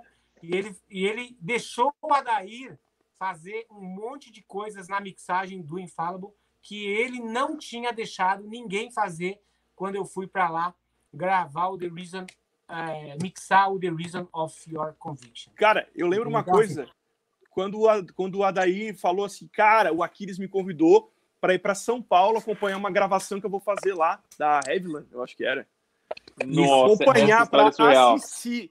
E ele me ligou dizendo assim: Cara, tu não vai acreditar, mas o técnico aqui tá fazendo um monte de cagada. O Aquiles tá louco, cara. Tá louco esse cara. Depois passou umas horas, outro dia, ele assim, cara, eu tô fazendo o trabalho, cara. Conta a história daí, vai conta Cara, essa história é surreal, da minha, do meu ponto de vista. 10 minutos. Não, então, ó, do meu ponto. Falou, é, o Adair falou uma vez bem assim, ó. Cara, se algum dia você tiver uma gravação que você conhece a galera da banda, tal, não sei o quê, você, por favor, você me chama só para eu assistir, eu juro que eu não falo nada. E, cara, para esse disco da, da Heavyland, eu estudei tanto, estudei tanto, tanto as músicas, entendeu? Porque era 2008, eu não, eu não sou, eu não tenho a experiência que eu tenho hoje, entendeu? E eu estudei tanto que as minhas pernas, no meio da gravação, elas pararam de funcionar. Juro, eu não conseguia mais tocar. E o Adair branco, não acreditando que estava acontecendo. Tipo assim, meu Deus, o cara que gravou o Temple of Shadows não consegue tocar em estúdio, entendeu? E eu não tenho problema nenhum em falar isso, e deixar isso, porque a gente já falou disso. Cara, dois bumbos é questão física e psicológica, entendeu? Você não Assistam o vídeo de hoje, hein? Assistam o vídeo de hoje, é. aquele teu vídeo da, da, Eu lembro do Aquiles dentro da sala, assim, batendo os bumbinhos, assim, tu, tu, tu, tu. Eu não aguento mais tocar bateria. Cara, não aguentava mais. A, a, a, gente, a, gente, teve que dar uma pausa de 10 dias. O Adair foi embora para casa dele e a gente retomou depois de duas semanas, entendeu? Por sorte, o estúdio era um estúdio que não tinha muita gente, porque vocês vão saber que a gente teve que mudar de estúdio por causa Nossa. do Adair. Eu vou contar Nossa. isso. Ele, ele que vai contar isso agora, mas então... basicamente assim, cara, quando você não consegue tocar, você não tem que tocar. Quanto mais você tenta, mais você trava. Pior fica. Para, né. para de tocar. Vai daí. Cara, vai da, minha, da minha perspectiva, isso foi foda, porque assim, eu lembro que eu pedi para Aquiles, pô, um dia, eu falava assim, ó, um dia que tinha uma gravação de verdade, né, para acontecer em São Paulo, me chama para assistir. E daí o Aquiles, eu lembro que já para retribuir, que ele ficava tantas vezes, não, a retribuição dele foi o máximo, assim. Ele me chamou e falou: não, eu tenho uma gravação para acontecer em São Paulo, tu pode ir, e tu fica na minha casa. Eu, naquela época, falei assim: como assim na tua casa, tá ligado? Aí eu fui e fiquei dormindo no quarto da filha dele, tá ligado? O Arthur tinha acabado de nascer, tá ligado? E eu lá, tipo assim, meu Deus, olha o cara, velho. O cara me deixou, tipo, ficar na casa dele, tá ligado? Tipo, eu não, eu não acredito até hoje que ele fez isso, porque nem esse é o Aquiles, tá ligado? Estúdio, hein? Nem te botei no estúdio, que fazia com nem bo... Cara, não botou no estúdio, que cara, quando ia os bugres do hangar, ele deixava no estúdio, tá ligado? Eu fiquei no quarto da Ju, tá ligado? Foi muito foda, fiquei impressionado. Daí começou a dar zica na gravação e eu ainda lembro que eu tava assistindo o cara gravar, assim. Eu falava assim, ele gravava e não, não cortava as partes, porque tinha partes com aquele Eu lembro me contando tocar. isso aí. Nossa. Daí o Aquiles conta, tocou conta. uma vez no chimbal, tipo, passando o som assim, aí ele já gravou, Aí quando ele voltou, eu via que o cara não fazia emenda do começo, porque daí o segundo take que o Aquiles tocado era no ride. Aí eu falei, peraí, eu, e eu de longe, assim, assistindo, isso vai dar merda, porque depois ele não emendou, aqueles tocou o take anterior no Chibal, próximo no ride. Falei, caralho, os caras de São Paulo são foda mesmo, né? Tipo, eu lá, bugre de Santa Catarina, lá sem saber porra nenhuma de gravação. Falei assim, o cara vai terminar a música, quando ele voltar ali, ele já vai saber que tem que puxar o ride pra frente, vai estar tá tudo certo. Falei, beleza, né? terminou, o cara botou para tocar para aquilo, estava tudo errado. Eu falei assim, gente, será que é assim que o negócio acontece mesmo? Enfim, deu uma confusão. Master num estúdio. Aí terminou o final do no dia. No estúdio criativo. Eu, eu não ia citar o nome do estúdio, mas já que falou, então beleza, né? Aí, aí tipo assim, deu merda lá. Aí terminou a gravação no final do dia, uma confusão sem fim. Deu Aquiles pegou, e a gente já tinha gravado uma música, minha música, Aqui ele chamou a banda e falou assim: ó, o negócio é o seguinte, imagina eu, vindo de Criciúma, Bugre, vim para assistir a gravação, para aprender. Aí aquele chega no final da gravação e fala assim: ó, o negócio é o seguinte, eu já gravei com esse cara aqui lá em Criciúma e deu tudo certo. A partir de amanhã nós vamos vir aqui gravar e quem vai cuidar da produção da bateria é esse cara aqui, ó. Aí, tipo Foda. assim, as minhas pernas, tipo assim, eu fiquei, eu fiquei branco, tá ligado? E eu morrendo de medo, daí perguntaria, e aí, rola? Daí eu falei assim, óbvio, tá ligado? Sim, né? Mas por dentro, tipo assim, meu Deus, socorro, tá ligado? Primeira coisa que ele fez foi ligar pra mim. E daí, no dia seguinte, chegou, deu mais merda ainda no estúdio, que os caras foram, chamaram o Aquiles pra conversar, tipo, não, Aquiles, aqui a coisa é assim e tal. Aí o Aquiles louco pra caralho. Eu falei assim, não, tem que rodar direito, as coisas estão acontecendo aqui, não tá certo e, e o Aquiles estava coberto, a razão, porque o, o processo não estava funcionando, e como assim continua gravando com um processo que não funciona? Aí o Aquiles falou assim: ó, desce a bateria inteira lá de cima do estúdio, que nós vamos gravar em outro lugar. Cara, os caras da banda, se eu fiquei branco, vocês não sabem a cor dos caras da banda, como eles ficaram quando o Aquiles falou isso. O que tu dizer, Aquiles? Não, porque assim, o combinado, o que eu combinei com o Nagata, que descanse em paz, né, que ele não está mais entre a gente, foi um grande amigo que me ajudou muito na época que eu estava gravando Inside Your Soul, depois que eu fiz o teste lá no Angra, lá, lá no estúdio. Então, o Nagata e o Philip Colodetti são duas pessoas assim que foram muito importantes na minha chegada em São Paulo. Eu combinei com o Nagata, falei, Nagata, eu vou gravar, mas vai ser você. Não quero assistente. Ele falou, não, você pode deixar, quando você chegar aqui, vai ser eu. Combinado, não sai caro. Eu falei isso um mês antes. né? Aí o Nagata, na semana, ele estava finalizando uma mixagem com uma banda grande e tal. Ele falou, aqui, pelo menos os dois primeiros dias vai, ter, vai ser o meu assistente, ele vai tomar conta, o cara é profissional, o cara sabe como é que é.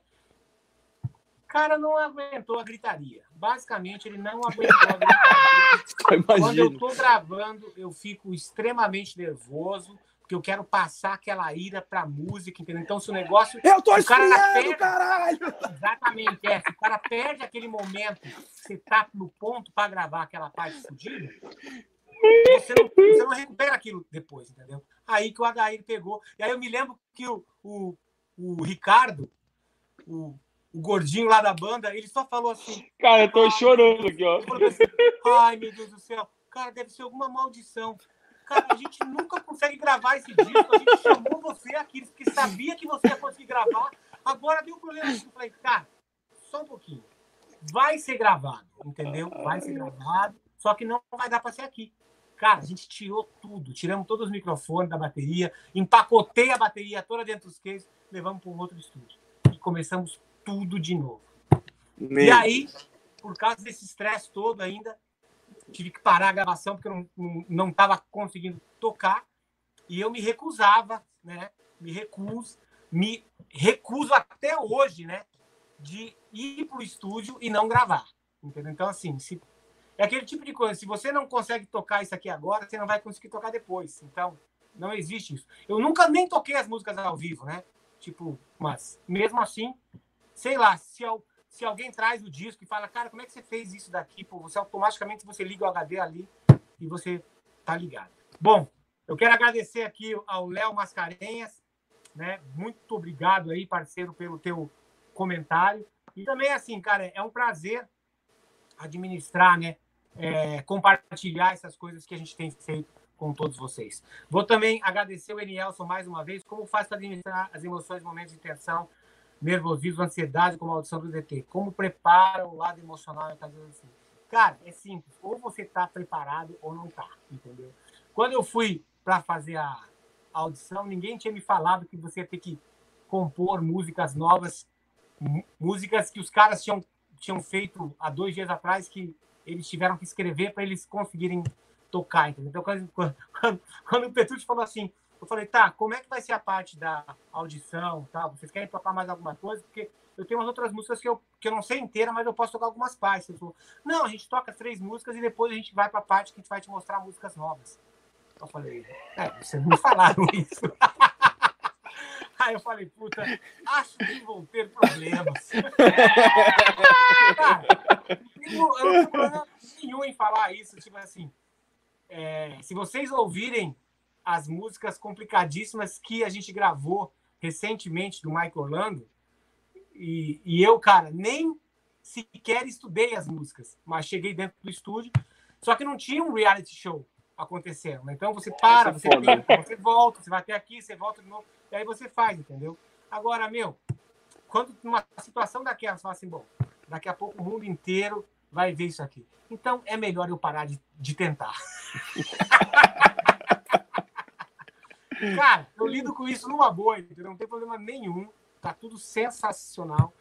A vida dá muitas voltas. E hoje eu estou morando aqui nos Estados Unidos exatamente por causa daquela audição, que foi uma promessa que eu fiz para minha filha.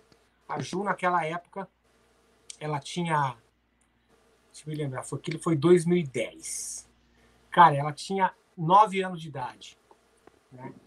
9 anos de idade. Não, 11 anos de idade.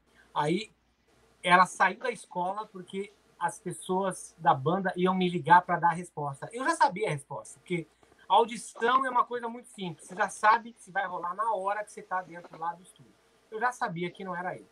Aí ela falou, pai, eu vou vir aqui, eu vou pedir para professora para sair para vir aqui. Eu falei, tá, Ju, tem certeza? Tá, mas a escola era na esquina de casa e ela veio, né?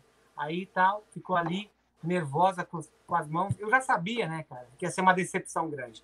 Aí os caras me ligaram.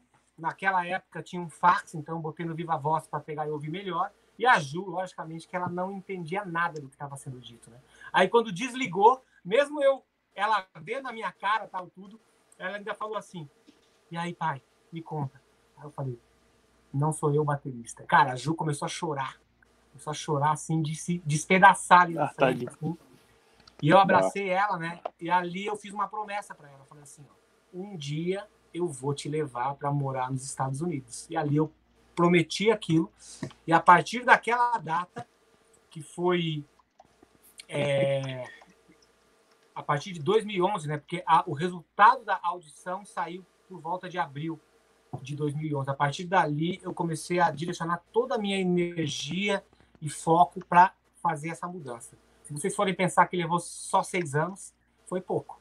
Então hoje, cara, a Ju tá super bem aqui, fala inglês pra caralho, tá fazendo faculdades de inglês, tal. Então é exatamente isso que eu quero deixar aqui registrado para todas aquelas pessoas que me agrediram, que me atacaram, que me disseram que eu era um bosta, que eu era um perdedor.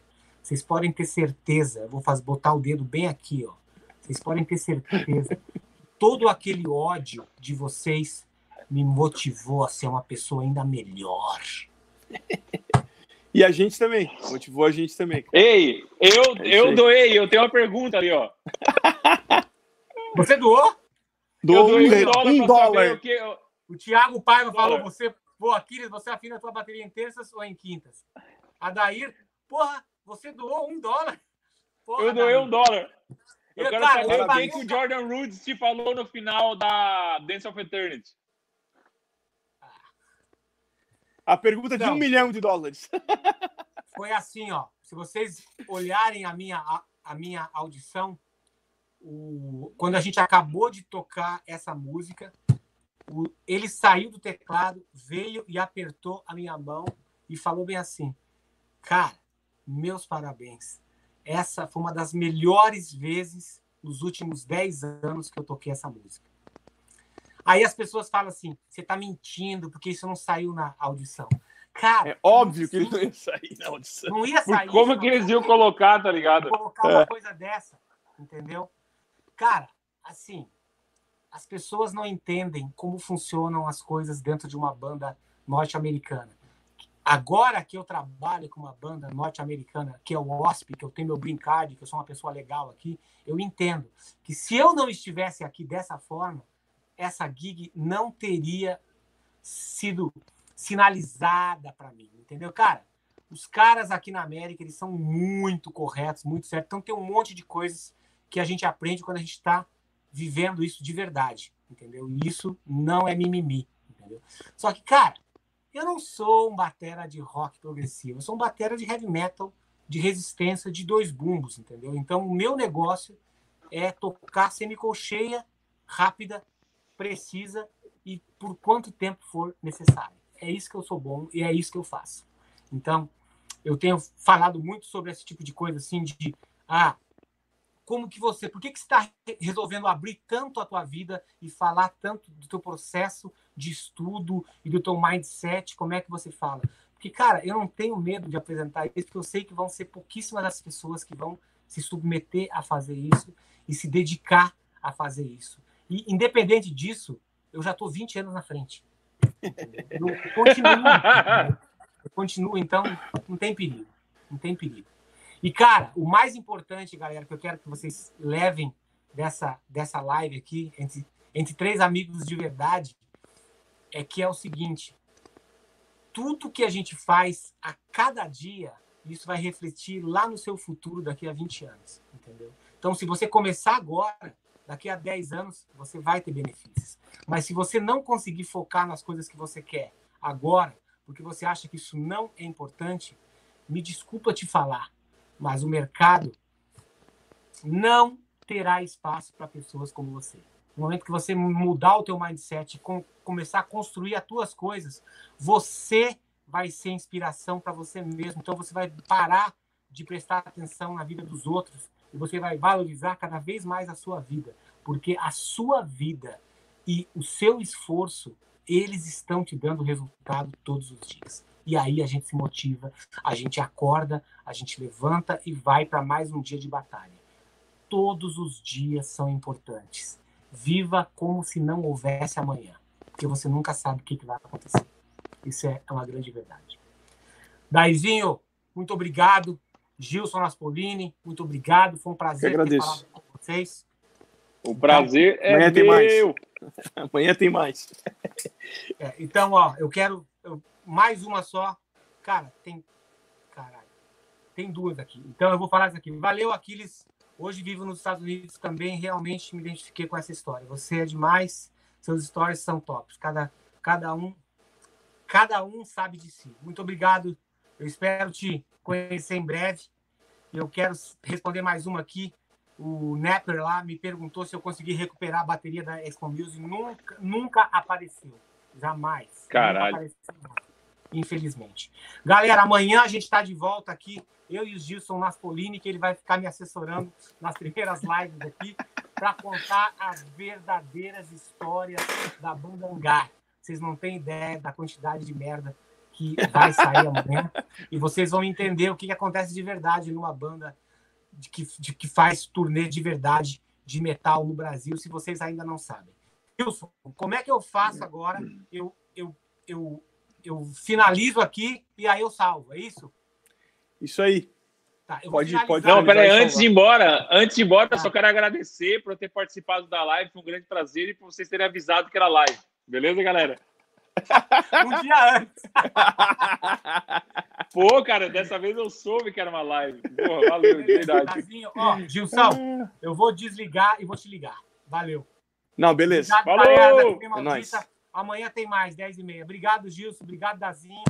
Tamo Até mais. Prazer. Valeu. Falou, tchau, tchau.